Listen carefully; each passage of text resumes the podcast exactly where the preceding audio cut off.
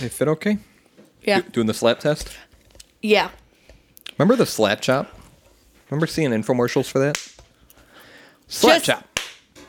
That was a good clap. That was a good clap. Thank you. You chop your veggies? Universal sound. Slap chop. Do you remember the ShamWow?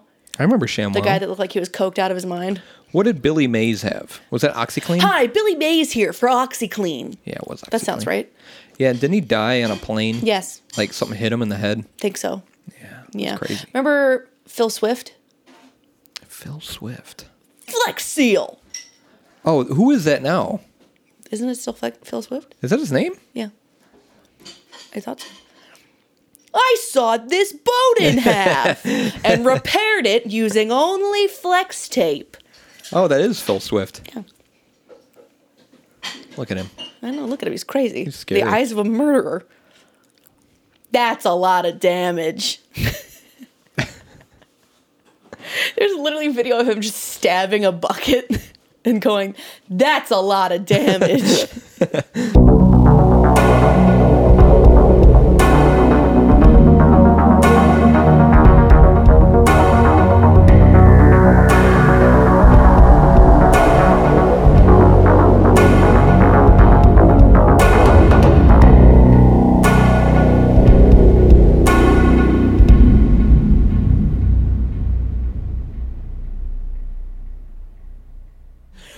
Beer and Fear. My name is Paige. My name's Zach. I've had two cups of coffee today. Oh, remember? Yeah, this guy. Yeah, the one, he, he looks like a banana. He's a crescent moon. Vince Offer. Well, that sounds inappropriate. uh, yeah, my name's Zach. Oh, uh, yeah, my name's Zach. Uh, yeah, my name's Zach. This is the eighty-fifth episode of Beer and Fear. We're getting closer and closer to one hundred times ever, marching forward. Excited. Can't wait. We're all going to die soon. We are. Hopefully not like soon, soon, but no, soon. No, like in a yeah, soon. Extended amount of time. You know what I mean. Mm-hmm. This episode is on JonBenét Ramsey. Yeah, I didn't. Uh, I forgot she existed that until one you kid. until you mentioned that we were going to cover that, and then I started looking it up. And it's like, oh yeah, I've heard about that. The connection to the beer is weird. Excellent. I can't yeah. wait. Is it better than last episode's Barry? Uh... Barry Monkey, Amanda Barry. Or shapes and lines, because the Bermuda Triangle is a shape? Mm, probably on that level. Okay, perfect. Probably on that level. I love it. Yeah. I didn't read anything about uh, pretty much all the stuff you're going to cover, which is, like, I'm just doing the background of the biography. Mm-hmm. Very, very short section. Tell me your week. Um, okay. I guess I'm done talking. Uh, I just figured it's... I figured you were done. I just want to make sure you're going to start... Like right when she, right when the parents notice her missing, right? Yes. Okay, perfect. Cool. Yeah. So we we don't plan these things out beforehand. No. We just we, we just figure it out on the episode itself. My week was decent. Uh, I need to look through my calendar and see what I did because my memory is terrible. Oh God, what did I do? Um. Oh God, what did I do? Oh goodness. Oh no. I'd I... give him the blood. Allie and I bought uh, the Hogwarts Castle Harry Potter Amazing. Lego set, six thousand twenty pieces. And um, the one that we're working on now is the Hogwarts Icon Collector set, and that's got three thousand ten pieces and about twenty-one bags. So the person at the Lego store when we bought the, actually when we bought the other two before the castle, Uh, he was saying that he did the castle. He tried to get it all done in one day. Jesus. And they almost finished it. Damn. But he said it's multiple books. Like there's multiple books, manuals in that yeah. set. And uh, I imagine it's upwards of forty-some bags if the one we're working on now is about twenty-some. So we're excited to do that. That'll be our holy grail of uh, Harry Potter Lego sets. But we've got a few more that we want to buy and work on. We are officially addicted to the doing Lego. Yeah, you got a problem. Mm-hmm. We bought some new kicks to look fresh. And so clean, clean. Yeah, I bought I bought three pairs of Vans. That's a lot of Vans. I guess I'm going to start wearing Vans now. Where are you going to park them all? Uh, well, yeah, I got to find some space. Uh, hopefully I can like parallel park a few of them in the closet. um, and then uh, my dahlias are still growing. Surprisingly, I overwatered them by mistake, and the leaves are kind of turning brown. I'm a little concerned about that. But uh, I'm hoping All they're gonna. All the leaves are brown. I remember that song. Um, oh, and I had a I went out had a bonfire with a few coworkers. That was fun. Oh, I saw on your snap. Yeah, it was um one of my coworkers' birthday. Since you don't tell me anything. So yeah, we went to a bar in uh, in Saint Charles, and then we went to another coworker's house, had a bonfire, had some s'mores and some more drinks. It was great. It's a good time, and it's a uh, great way to stay in shape. shape. How was your week? What did I do? Had a date. Oh, yeah. Look at you. Look at you dating. I'm getting out in the field, guys. um, Testing the waters. Testing the waters. Dip my toe in. Oh, it's a little oh. chilly. Mm. Oh, it's a little cold. Um, it was it was a good date, but... Good. Oh, yeah. Yeah, the, the re- yeah. It's a little young. It's a little young. I'm a little old. Turn yourself into a cougar by mistake. Oh, right. I, um, God, what else did I do? Work, dude. School. Yeah, a lot of work drama. And homework. Yeah, mm-hmm. a lot of work drama. I don't want to go into it. It's no. just too much. Oh, and then, yeah. Your Grown homework. Women acting like children. How's your homework coming?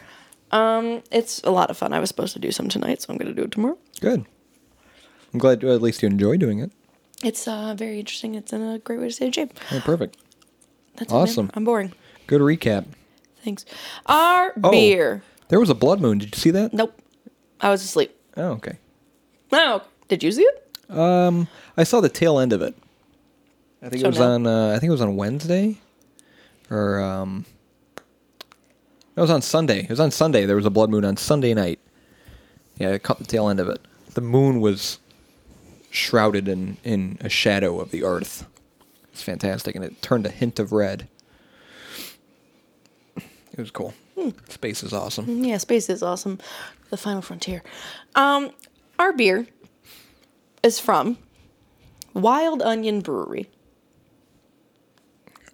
A very strange name for a brewery. It's a choice. Wild Onion Brewery is Chicago grown.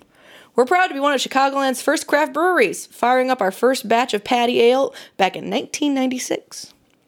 We okay. chose the name Wild Onion in honor of the origins of Chicago's name. Uh, Chicago, I guess, was the phrase the original inhabitants of the region used to describe the wild onions that grew throughout the area's wetlands near no the shores shit. of Lake Michigan. We loved the imagery of the early French-Canadian fur traders paddling their canoes down the Chicago River, surrounded by the distinctly aromatic wild onions as they approached the big lake. We believed it was the perfect name for a new brewery with old ties to the city. No way. Oh, yeah, the name of Chicago is derived from a French rendering of the indigenous Miami, Illinois word of Chiqaqua. Chiqaqua. That one's better. For a wild relative of the onion. Wow, I didn't know that. Our beer is called Pineapple Misfit. Ooh. It's a pineapple I P A. Juicy, hoppy, and malty I P A with a hint of pineapple on the finish. A B V is six point five percent. I B U is forty. It is a seasonal beer. Hmm, okay. It does not have anything on Beer Advocate. It's got no score, nothing. I P A American, um, average rating three point six three. And there's only five ratings. Okay. Uh, Beer Advocate calls it an American I P A, but the brewery calls it a, is it a New England I P A? The brewery calls it a pineapple I P A. Okay. So it's not a New England I P A. It's just no. an I P A with a pineapple American I P A. Okay. Mm-hmm. I'm going to add this to the list. I forgot to pull that up. Interesting. The pineapple-y bitter, bitter beer. All right. More or less. I caught glimpses of the can. How dare you? Um, but I didn't see what it was, who it was from, anything like that. You cad. But I saw. Uh, let's go actually take a better look at it now. I'm yeah, gonna let's grab go, it. Just go ahead and grab it. Uh, do you want me to grab it? I gotta move this cat. Do you want me to grab it? Do you want to mix it up like that? eighty-five episodes. eighty-five episodes, and we're gonna change the script for Casoda. I gotta get up anyway to take the photo. Oh, that's right, you do. And then give Ale some. So. Oh, that's right, you do. Ah, oh, but the baby. You want to switch laps? She don't like my lap. She likes your lap. She's never been in my lap. Oh, well, Bubba's. Look at that lap. Ale likes the can. I like the can, too. It's like a sugar skull. It's like, um, yeah, um, Dia de los Muertos. Yeah. yeah. Lake Barrington, Illinois. I know where that's at. Juicy Citra Hopped I P A. Ooh. This is a cool can. That's what I said, right?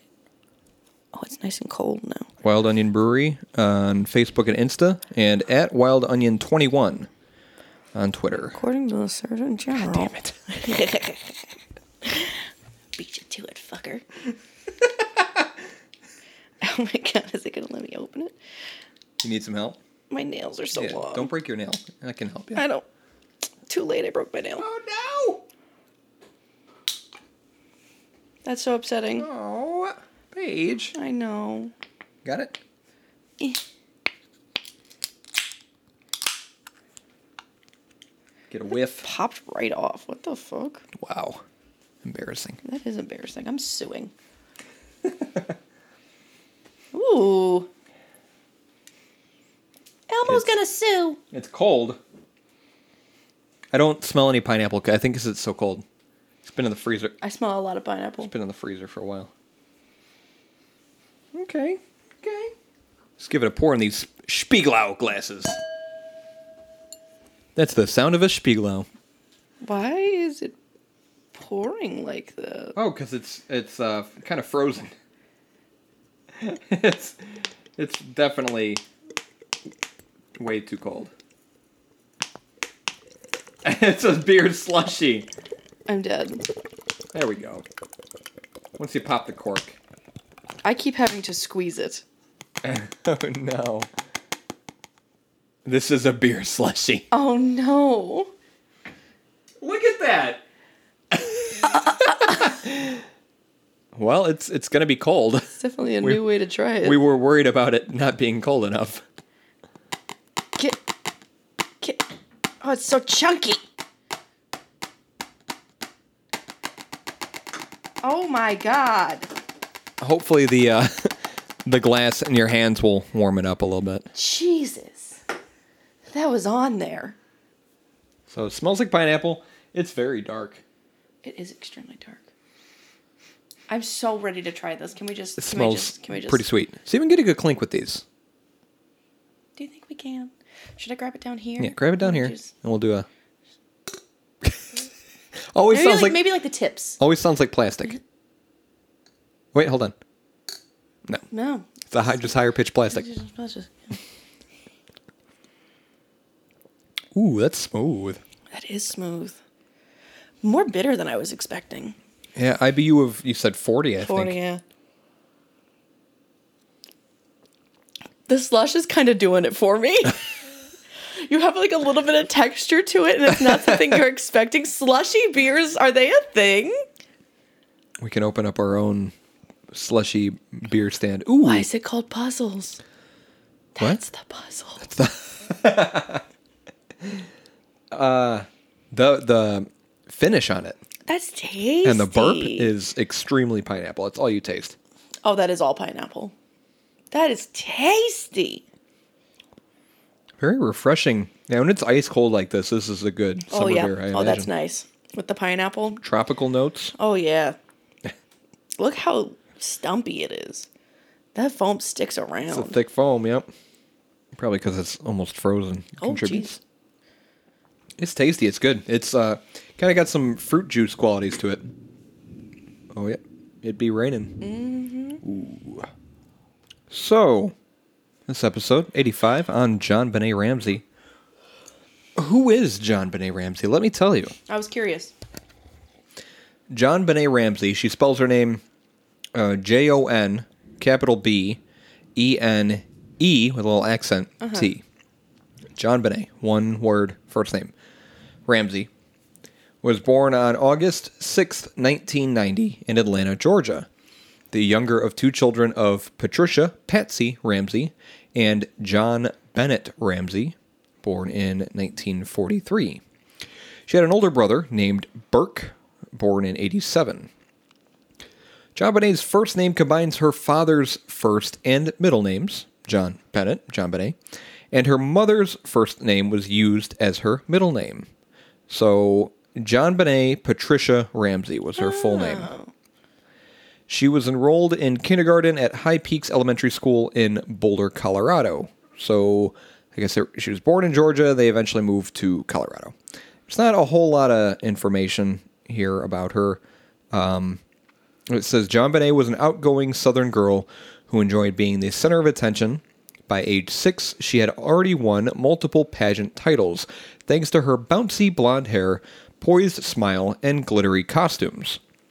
Her father, a multimillionaire businessman, and her mother, who was also a former beauty queen, she was uh, Miss West Virginia in nineteen seventy-seven, uh, dotted on their daughter in every way they could. Doted. Uh, sure, I don't know that word. Doted. What does that mean? Doted. To give a lot of affection to, to care for. Oh, interesting. Their luxurious home was plush with everything JonBenét needed to live a comfortable life. Uh, a little bit about their parents. John Ramsey was a businessman who was the president of Access Graphics, a computer software company that later became a subsidiary of Lockheed Martin. His first marriage ended in a divorce in seventy-eight. John's two surviving adult children, a son and a daughter, lived elsewhere. In ninety-one, John had moved with Patsy, his second wife, and family to Boulder, where Access Graphics headquarters was located. Patsy Ramsey entered JonBenét in various child beauty pageants in Boulder, where she won the titles of America's Royale Miss, Little Miss Charlevoix, Charlevoix, Little Miss Colorado, Little Miss Colorado, Col- Colorado State All-Star Kids Cover Girl, Cover Girl, and National Tiny Miss Beauty. Tiny, National Tiny Miss Beauty. That sounds like an ad for like a Japanese like like a.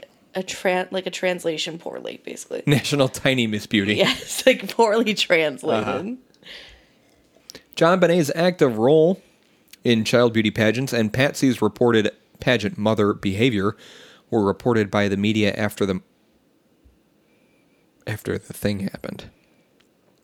In the summer of... After the thing after happened. After the thing happened. In the summer of ninety-seven, approximately six months after JonBenét's death, the Ramseys moved to a new home in Atlanta after a summer at their vacation retreat in Charlevoix, Michigan. Patsy uh, died of ovarian cancer at age forty-nine in two thousand six. Um, that's all the information on her parents. That's the only information I have on JonBenét. There really isn't a lot. I wanted to see... I wanted to know more about the pageants, her life growing up, um, how was her, you know, how was her childhood a little more. It just kind of describes her in a, in a vague sort of way. But um, because she had a lot of money, her father was rich, and because her mom was a previous beauty pageant winner, um, that makes sense. Got a pretty little daughter, enter into, into a bunch of stuff, got a lot of attention, won a lot of awards. She was doing good. Until the thing happened. The thing happened. She was killed. Fuck. God. At the age of six, in her family's home in Boulder, Colorado, they found a long handwritten ransom note. Uh, her father, John, found her body in the basement about seven hours after she had been reported missing. Seven hours. She had sustained a broken skull. I'm just, I just, I, just, I don't. Is it weird? What? Do you want to... Is there like a way to... You can adjust it to... I don't know. See, I'm never happy with the adjustment. Her father, John, found her body in the basement of their house about seven, after, seven, seven, seven hours after she had been reported missing. She had sustained a broken skull from a blow to the head and been strangled. A I don't know if it's garrote. Uh, I think it's garroted. Garroted? It's a... It's a... weapon. Yeah, a garrote. A I garrote. Think, I think it's a garrote. Um, which is usually a handheld ligature of chain, rope, scarf, wire, or fishing line that's used to strangle someone. Uh, the, op- the autopsy... The autopsy... Garrote. Garrote. Garrote. The autopsy report stated that JonBenét's official cause of death was asphy- asphyxia by strangulation associated with cranial cerebral trauma. Ooh, boy. How do doctors speak? Her death was ruled a homicide, and the case generated worldwide public and media interest in part because of her mother. Okay. Because she was a former beauty queen. Okay. And the case still remains unsolved. Yeah, I, I I saw that detail. That was the most interesting part, is that they never figured out who it was. But so young. But there's uh, there's theories, right? Yes, there are theories. She was only forty-seven inches tall. twelve, twenty-four, thirty-six. Like four, just under four feet. one hundred twenty centimeters. That help? one hundred twenty-seven what? one hundred twenty centimeters. Oh, one hundred twenty centimeters. Got it. Okay. And I said, did that help? Yeah, yeah, perfect. The Boulder police initially suspected that the ransom note had been written by Patsy, and that the note and and that the note and appearance of JonBenet's body had been staged by her parents in order to cover up the murder. Mm-hmm. In ninety-eight, the police and district attorney both said that JonBenet's brother Burke, who was nine years old at the time of her death, was not a suspect. JonBenet's parents gave several televised interviews but resisted police questioning, except on their own terms. Hmm. Isn't it strange? Experts, media commentators, and the Ramseys have identified potential suds, suspects. Suspects. That's, that's someone who takes a bath but also commits crime. In the case, Boulder police initially focused almost ex- exclusively upon John and Patsy, but by October nineteen ninety-seven, had over sixteen hundred people in their index of persons of interest for the case. Yeah, that's what happens. You open it up to the public, and then everyone's like, I have my theory because my neighbor one time was really mean to me, and they planted a bush on my side of the lawn, and I think they killed JonBenet. So you get like all these fucking... quite the spiral. Yeah, it's just people just want to submit with no evidence whatsoever, and the police have to dig through all this shit. Errors that were made in the initial investigation complicated the resolution of the investigation and applicable theory. Those errors included loss and contamination of evidence, wow. lack of experienced and technical staff on the investigation, evidence shared with the Ramseys, and delayed informal interviews with the parents. Lou Smit was a detective who came out of retirement in early ninety-seven to assist the Boulder County District Attorney's Office with the case. In May of nineteen ninety-eight, he presented his findings to the Boulder Police with other staff members of the D A's office, concluding that the evidence Evidence pointed away from the Ramseys. They were unable to successfully challenge the police department's belief that the Ramseys were guilty. Hmm. The D A's office sought to take control of the investigation due to the animosity between the police and the D A's office and the pressure to obtain a conviction. Colorado Governor Roy Romer, Romer interceded and named Michael Kane a special pro- as special prosecutor to initiate a grand jury. Two of the lead investigators in the case had opposing views. Both Lou Smit and Steve Thomas ultimately resigned. Smit, because he believed that the investigation had incompletely overlooked the incompetently overlooked the intruder hypothesis, and Thomas because hmm. the D A's office had interfered with and failed to support the police investigation of the case. A grand jury was convened beginning September fifteenth, nineteen ninety-eight, to consider in, indicting. Yes, mm-hmm. indicting. Why is that C there? It's a weird word. The Ramseys for charges relating to the case. In ninety-nine, the grand jury returned a true bill to charge the Ramseys with placing the child at risk in a way that led to her death and with obstructing an investigation of murder, based on the probable cause standard applied in such grand jury proceedings. But Boulder County District Attorney Alex Hunter did not prosecute them because he did not believe that he could meet the higher standard of proving guilt beyond a reasonable doubt that is required for a criminal conviction. Mm. Mary Lacy, the next Boulder County District Attorney, took over the investigation from the police on December twenty-sixth, two thousand two. In April of two thousand three, she agreed with a federal judge who sat on a two thousand two libel case that evidence in the suit is more consistent with a theory that an intruder murdered JonBenet than it was with a theory that Missus Ramsey did it. On July ninth, two thousand eight, the Boulder District Attorney's Office announced that as a result of newly developed D N A sampling and testing techniques, the Ramsey family members were excluded as suspects in the case. Oh, wow. Lacy publicly exonerated the Ramseys. On February second of two thousand nine, uh, Boulder Police Chief Mark Beckner announced that Stan Garnett, the new Boulder County District Attorney, they keep going through district attorneys, was turning the case over to his agency and that his team would resume investigating it. Garnett found that the statute of limitations for the crimes identified in the ninety-nine grand jury true bill had expired and did not pursue review of the case against the Ramseys. In October of two thousand ten, the Boulder police reopened the cold case. New interviews were conducted following a fresh inquiry by a committee that co- included state and federal investigators. Police were expected to use the latest D N A talk... No- talk- Technology. Technology in their investigation. There was no new information gained from those interviews. It was reported in September of two thousand sixteen that the investigation into JonBenet's death continues to be an active homicide case per Boulder Chief Greg Testa. That sounds like a weird way to say testes. Greg Testes. Hey, Testes. Guys, it's Greg Testes. Let's all point and laugh at his humiliation. In two thousand fifteen, Beckner disagreed with exonerating the Ramseys, stating, "Exonerating anyone based on a small piece of evidence that has not yet been proved to even be connected to the crime is absurd." Okay. He also stated that the unknown D N A from JonBenet's clothing has got to be the focus of the investigation. At this point in time, and that's until one can prove otherwise, the suspect is the donator of that unknown D N A. In two thousand sixteen, Gordon Coombs, a former investigator for the Boulder County District Attorney's Office, also questioned total absolution of the Ramseys, stating, "We all shed D N A all the time within our skin cells. Mm-hmm. It can be deposited anywhere at any time for various reasons, reasons that are benign. To clear somebody just on the premise of a touch of D N A, especially when you have a situation where the crime scene wasn't secure at the beginning, really is a stretch." Sure. Stephen E. Pitts, a forensic psychiatrist hired by Boulder authorities, said Lacey's public exoneration of the Ramseys was a big slap in the face to Chief Beckner and the core group of detectives who had been working on the case for years. How crazy.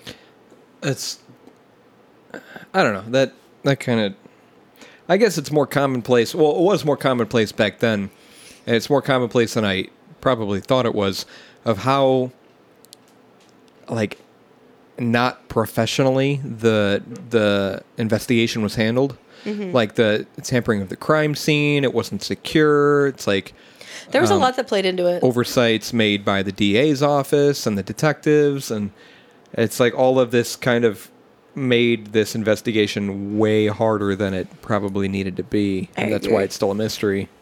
So there's quite a lot to go into. Do we? Is there like a? Does it talk about any main or primary suspects? Yes. And like why they're suspects? Yes, if you'd let me. Yeah, I'm interested. This is the page show, not the I'm in, show. I'm interested in that. According to statements that Patsy gave to authorities on December twenty-sixth, nineteen ninety-six, she realized that her daughter was missing after she found a two-and-a-half-page handwritten ransom note on the kitchen staircase at the Ramsey's family Boulder residence. Mm-hmm. The note demanded one hundred eighteen thousand U S dollars, equivalent to two hundred three Eight hundred two hundred and three thousand eight hundred and seventy-seven dollars in two thousand twenty-one. Hmm. John pointed out to police first on the scene that the amount was nearly identical to his Christmas bonus of the prior year. Yeah, that's a weird thing to point out to someone, which suggested that someone would, who would have had access to that information would be involved in the crime. Investigators looked at several theories behind the dollar amount demanded, considering employees at Access Graphics, who may have known of the amount of John's prior bonus. They also considered the possibility that the ransom demanded was a reference to Psalm one eighteen and spoke to religious sources to determine possible relevance. The ransom note was unusually long. The F B I told the police that it was very unusual for such a note to be written at the crime scene. The police believed that the note was staged because it did not have any fingerprints except for Patsy's and authorities who had handled it, and because it included an unusual use of exclamation marks and initialisms. Hmm. The note and a practice draft were written with a pen and notepad from the Ramseys' home. According to a Colorado Bur- Bureau, Bureau of Investigation report, there are indications that the author of the ransom note is Patricia Ramsey. However, the evidence fell short of a definitive conclusion. Michael Baden, a board-certified forensic pathologist who had consulted with both sides of the case, said he had never seen a note like it in his sixty years of experience, oh, and wow. that he did not think it was written by an outside stranger. Well... Uh- Couldn't they, like, check the handwriting? I don't know if they had access to that. I don't know at what point handwriting became... I feel like, like handwriting analysis was... I don't know. I mean, it was the nineties, so... A federal court ruled it highly unlikely that Patsy wrote the note, citing six certified handwriting experts. The court bemoaned the existence of self-proclaimed experts without credentials, trying to wrangle their way into the case by accusing Patsy without scientific basis. She's a Patsy. Fucking Patsy. She's a Patsy. The note. I am only going to do this accent for the first paragraph. Oh. I can't maintain accents that long. My throat gets sore. Hang on, I got to pick one. I, I feel. Like oh, you I'm didn't gonna, pick one yet? No, I feel like I'm going to do a bad job. It's fine. You just got to... Now I'm self-conscious. Just, now you just got to own it. Now I'm self-conscious. Stick with it. I, um... I when I saw that there was a ransom note... Why did you I, want me to read it in an accent? They're I American. Know. I didn't read the ransom note. I'm a lesbian. I thought uh, you were American. And I wanted Paige to read it in an accent of her choosing. But why? I don't know. Twa. You can deny Qua. that request if you care to. No, I want to help. I want to. I want to make you happy. I don't. I hate accents. Yeah, I'm bad at them too. I hate doing accents. Accents themselves are sexy. Uh, Mister Ramsey. Mister Ramsey. Listen carefully. We, I'm sorry, there was an exclamation mark. Listen carefully. We are a group of individuals that represent a small foreign faction. Foreign? We do respect your business, but not the country that serves it. At this time, we have your daughter in our possession. She is safe and unarmed. And if you want to see her, if you want her to see nineteen ninety-seven, you must follow our instructions to the letter. Is that good for you? That's, that's pretty good. Does that make you happy? I appreciate the effort. That was great. You will withdraw one hundred eighteen thousand dollars from your bank account. one hundred thousand dollars will be in one hundred dollar bills and the remaining eighteen thousand dollars in twenty dollar bills. Oh. Make sure that you bring an adequate size attache to the bank. When you get home, you will put the money in a brown paper bag. I will call you between eight and ten a.m. tomorrow to instruct you on delivery. Delivery will be exhausting, so I advise you to be rested. If we monitor you getting the money early, we might call you early to arrange an earlier delivery of the money and hence a earlier delivery pickup of your daughter. Mm. Any deviation of my instructions will result in the immediate execution of your daughter. Jesus. You will also be denied her remains for proper burial. The two gentlemen watching over your daughter do not particularly like you, so I advise you not to provoke them. Speaking to anyone about your situation, such as police, F B I, et cetera, will result in your daughter being beheaded. If we catch you talking oh to a stray dog, she dies. If you alert bank authorities, she dies. If the money is in any way marked or tampered with, she dies. You will be scanned for electronic devices, and if any are found, she dies. You can try to deceive us, but be warned that we are familiar with law enforcement countermeasures and tactics. You stand a ninety-nine percent chance of killing your daughter if you try to outsmart us. Follow our instructions, and you stand a one hundred percent chance of getting her back. You and your family are under constant scrutiny as well as the authorities. Don't try to grow a brain, John. You are not the only fat cat around, so don't think that killing will be difficult. Don't underestimate us, John. Use that good southern common sense of yours. It is up to you now, John. Victory, S B T C. The only people known to be in the house on the night of JonBenet's death were her immediate family. Patsy and JonBenét Ram- I'm sorry, Patsy, JonBenét was there. Yep, Patsy was. And John Ramsey and their son Burke. The ransom note contained specific instructions against contacting police and friends, but Patsy telephoned the police at five fifty-two a.m. She also called family and friends. Two pol- They don't listen very well. Nope. Two police officers responded to the nine one one call and arrived at the Ramsey home within three minutes. They conducted a cursory search of the house, but did not find any sign of forced entry. Officer Rick French went to the basement and came to a door that was secured by a wooden latch. He paused for a moment in front of the door but walked away without opening it. French later explained that he was looking for an exit route used by the kidnapper, which the closed inside peg ruled out. JonBenet's body was later found behind the door. With JonBenet still missing, John made arrangements to pay the ransom. A forensics team was dispatched to the house. The team initially believed that the child had been kidnapped, and JonBenet's bedroom was the only room in the house that was Uh, cordoned off to prevent contamination of evidence. Mm. C- cordon? Cordoned? I think cordoned off. I feel like cordon works. No precautions were taken to prevent contamination of evidence in the rest of the house. Meanwhile, friends, victim advocates, and the Ramsey's family's minister arrived at the home to show support. Visitors, visitors picked up and cleaned surfaces in the kitchen, possibly destroying evidence.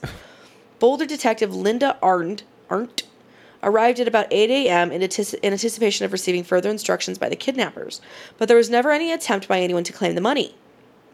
At one p.m., Detective Arndt asked John Ramsey and Fleet White, a family friend, to search the house to see if anything seemed amiss. They started their search in the basement. John opened the latch door with Officer F- that which Officer French had overlooked and found his daughter's body in one of the rooms. Mm. JonBenet's mouth was covered with duct tape, a nylon cord was found around her wrists and neck, and her torso was covered by a white blanket. John picked up the child's body and took it upstairs. When JonBenet was moved, the crime scene was further contaminated, mm-hmm. and critical forensic evidence was disturbed for the returning forensics team. Each of the Ramseys provided handwriting, um, handwriting, blood, and hair samples to the police. John and Patsy participated in a preliminary interview for more than two hours. And Burke was also interviewed within the first couple of weeks following JonBenet's death. The autopsy revealed that she had died from strangulation and a skull fracture. There was no evidence of conventional rape. and although sexual assault could not be ruled out. Hmm. Although no semen was found, there was evidence that there had been a vaginal injury. At the time of the autopsy, the pathologist recorded that it appeared her vaginal area had been wiped with a cloth. Strange. A garrote that was made from a length of nylon cord and the broken handle of a paintbrush was tied around JonBenét's neck and apparently been used to strangle her. Part of the bristle end of the paintbrush was found in a tub containing Patsy's art supplies, but the bottom third of it was never found despite extensive searching of the house by the police in subsequent days. The autopsy revealed a vegetable or fruit material, which may represent pineapple. The autopsy found vegetable or fruit material? In her stomach. In her stomach. That may represent pineapple. Ah, got it. Got it, got it, got it. Got it. The way it's connected. Interesting. Which JonBenet had eaten a few hours before her death. Photographs of the home taken on the day when JonBenét's body was found show a bowl of pineapple on the kitchen table with a spoon in it. However, neither John nor Patsy said they remember putting the bowl on the table or feeding pineapple to JonBenet. Police reported that they found JonBenét's nine-year-old brother Burke Ramsey's fingerprints on the bowl. The Ramseys have always said that Burke slept through the entire night until he was awakened several hours after the police arrived. In December of two thousand three, forensic investigators extracted enough material from a mixed blood sample found on JonBenét's underwear to establish a D N A profile. That D N A belonged to an unknown male person and excluded the D N A of each of the Ramseys. The D N A was submitted to the F B I's Combined D N A Index System, or CODIS, a database containing more than one point six million D N A profiles. Hmm. But the sample did not match any profile in the database. In October of twenty sixteen, a report said that new forensic analysis with more sensitive techniques revealed that the original D N A contained genetic markers from two individuals other than JonBenet. A. James Kolar, who was a, a James Kolar, not a James Kolar, A. James Kolar, mm-hmm. who was a lead investigator for the D A's office, said that there were additional traces of male D N A found on the cord and paintbrush that Boulder District Attorney Mary Lacy did not mention, and that there were six separate D N A samples belonging to unknown individuals that were found by the test. Former F B I profiler Candice DeLong believes that the D N A, having shown up identically in several different places on multiple surfaces, belongs to the killer. Mm-hmm. Former Adams County, Colorado District Attorney Bob Grant, who has assisted in the Boulder's D N A office on the case, D A office on the case for more years, many years, also believe I'm falling apart. Also believes that the D N A evidence sig- is significant, sure. saying that any relucent. I need a minute. Yeah, take a breath. I'm trying.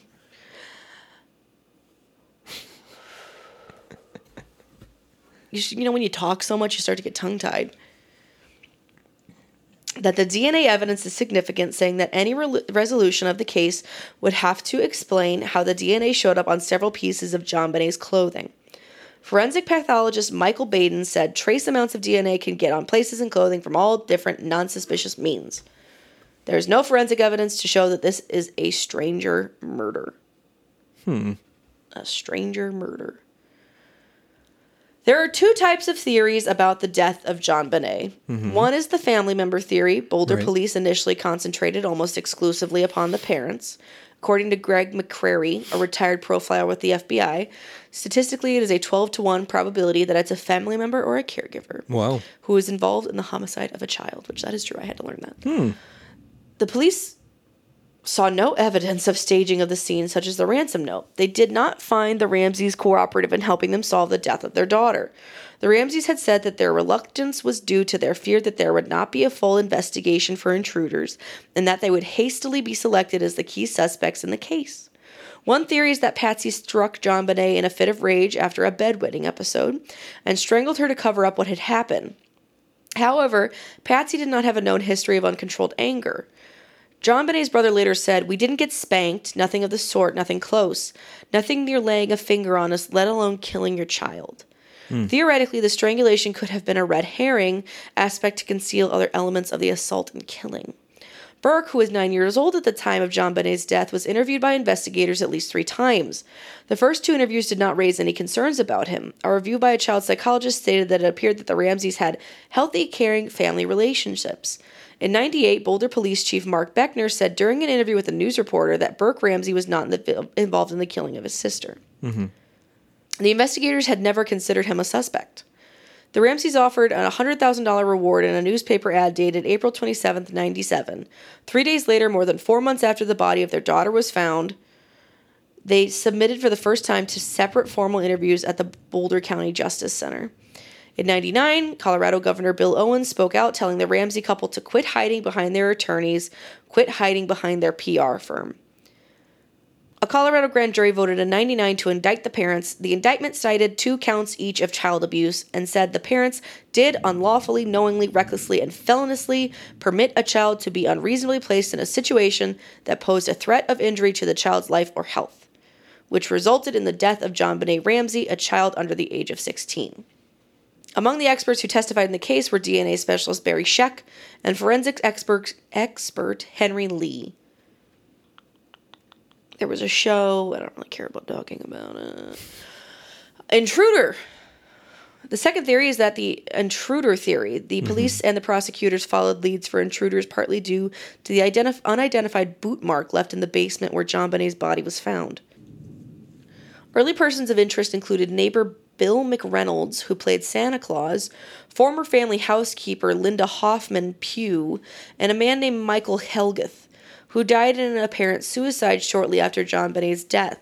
Sus. Hundreds of D N A tests were performed to find a match to the D N A recovered during her autopsy. Lou Smit, bringing him back, assessed the evidence and concluded that an intruder had committed the crime. On the night JonBenet was killed, there had been two windows that were left slightly open to allow for electrical cords for the outside Christmas lights to pass through, a broken basement window and one unlocked door. Smith's theory was that someone entered the Ramseys' home through the broken basement window. This had been criticized because there was an intact cobweb in the basement window. The steel grate that covered the window also had undisturbed cobwebs, and the foliage around the grate had been undisturbed. Was that hail? Or is that heavy rain? It's heavy rain. Are you sure? I don't think it's cold enough for hail. Yeah, it's sixty-three. Oh, it's no. heavy rain. Heavy rain. Uh, there were also cobwebs in the tracks of various windows, and dust and debris were on some sills. Smith believed that the intruder subdued JonBenet using a stun gun and took her down to the basement. Okay. JonBenet was killed, and a ransom note was left. Jesus. It's a nice ambiance to go with. I uh... guess so. Smith's theory was supported by former F B I agent John E. Douglas, who had been hired by the Ramsey family. Believing that the Ramseys were innocent, Smith resigned from the investigation on September twentieth, nineteen ninety-eight, five days after the grand jury was convened against the Ramseys. While no longer an official investigator on the case, Smith continued to work on it until his death in two thousand ten. Hmm. It was determined that there had been more than one hundred burglaries in the neighbors in the neighborhood around the Ramseys' house in the months before JonBenet's murder. There were thirty-eight registered sex offenders living within a two-mile radius of their home. In two thousand one, former Boulder County prosecutor Tripp DeMuth and Boulder County Sheriff's Detective Steve Ainsworth stated that there should be a more aggressive investigation of the intruder theory. One of the individuals who Smith identified as a suspect was Gary Howard Oliv- um, Oliva? Oliva? who was arrested for two counts of attempted sexual exploitation exploitation of an exploitation exploitation of a child and one count of sexual exploitation of a child charges in um, June of two thousand sixteen. According according according, according. to according to Boulder's Daily Camera, a registered sex offender was publicly identified as a suspect in an October two thousand two episode of forty-eight hours Investigates. I'm so tired. I just don't want to keep reading. That's a lot of information. I think that's almost everything. I'm almost done. Mm-hmm. There was a false confession. Oh. By whom? There was a forty-one-year-old elementary school teacher who was arrested in Bangkok, Thailand on August fifteenth, two thousand six was six when she falsely confessed to murdering JonBenet. She had been previously known as John Mark Carr prior to coming out as transgender. She claimed that she had drugged, sexually assaulted, and accidentally killed JonBenet. In her confession, um, Alexis Valoran Reich, that's her name, had provided only basic facts that were publicly known and failed to provide any convincing details. Her claim that she had drugged JonBenet was doubted because the autopsy indicated that no drugs were found in her body. Mm-hmm. On October twenty-sixth, two thousand six, Reich sent an email to Bill Hammonds of Bill's List seeking a literary agent to help publish a manuscript that some might find controversial. Reich later sent emails under numerous pen names, including Daxus the Conqueror, Dirk Perns, and Alexis.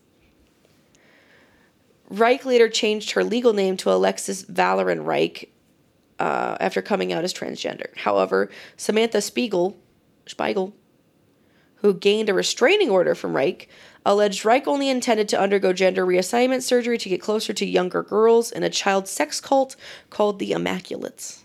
Okay. Isn't that weird? But there was a theory that JonBenet's brother killed her. I honestly I don't see a nine-year-old no. writing that ransom note. Nine-year-olds don't know how to do shit. No, nine-year-olds can't do anything for themselves. No, they really can't.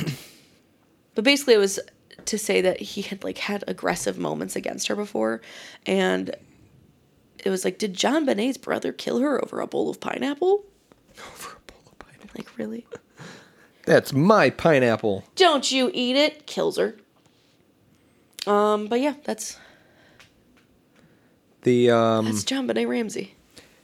The uh, that was S- a lot of information. The S B T C at the end of the um, the mm, ransom note. Yeah, I uh, I I saw a few mentions of that, and people were like trying to wonder, trying to figure out what that was. But I didn't look into it because I didn't want to spoil anything. But mm-hmm. um, that's an interesting.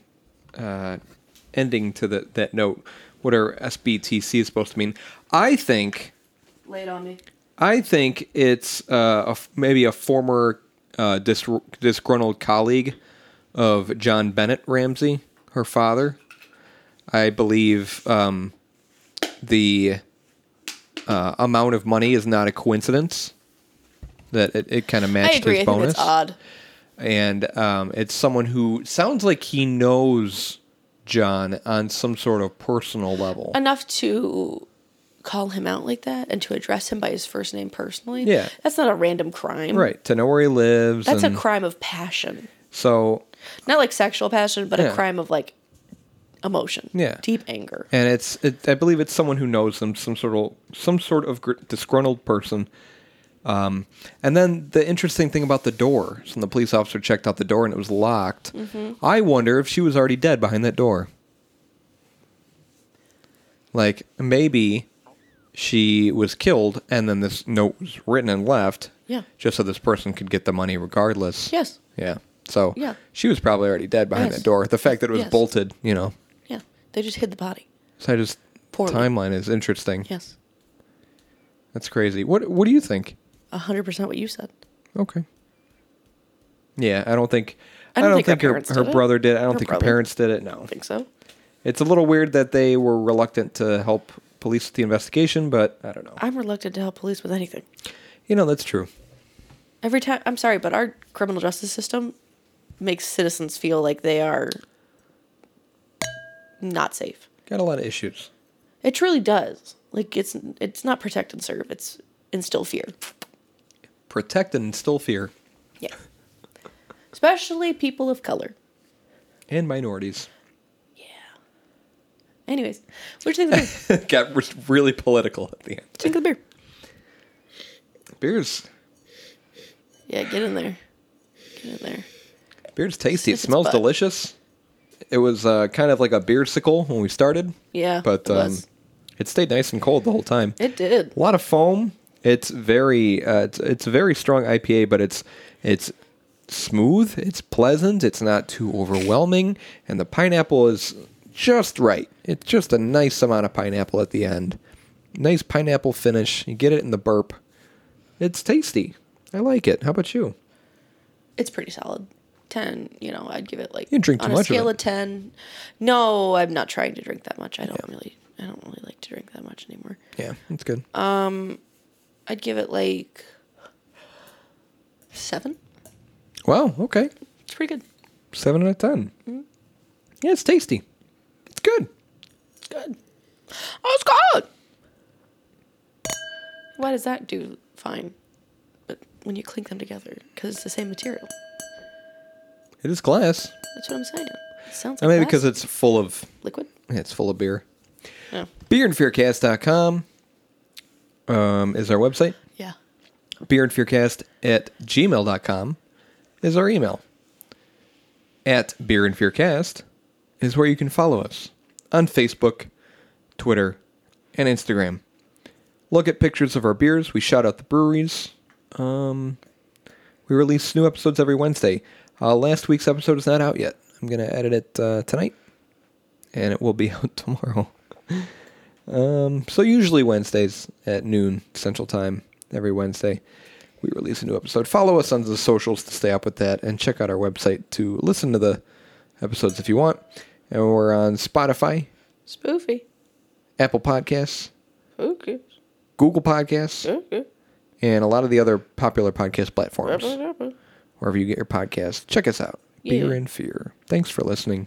Have a good day. Oh, God. Did I tell you that there's a student that I have, and uh, when I talk to him, whenever I'm doing his diapers, we just he just likes when I say his name in like a super deep voice. So I go, Corin, and then he goes, Purge. Like we're going to join a death metal band together.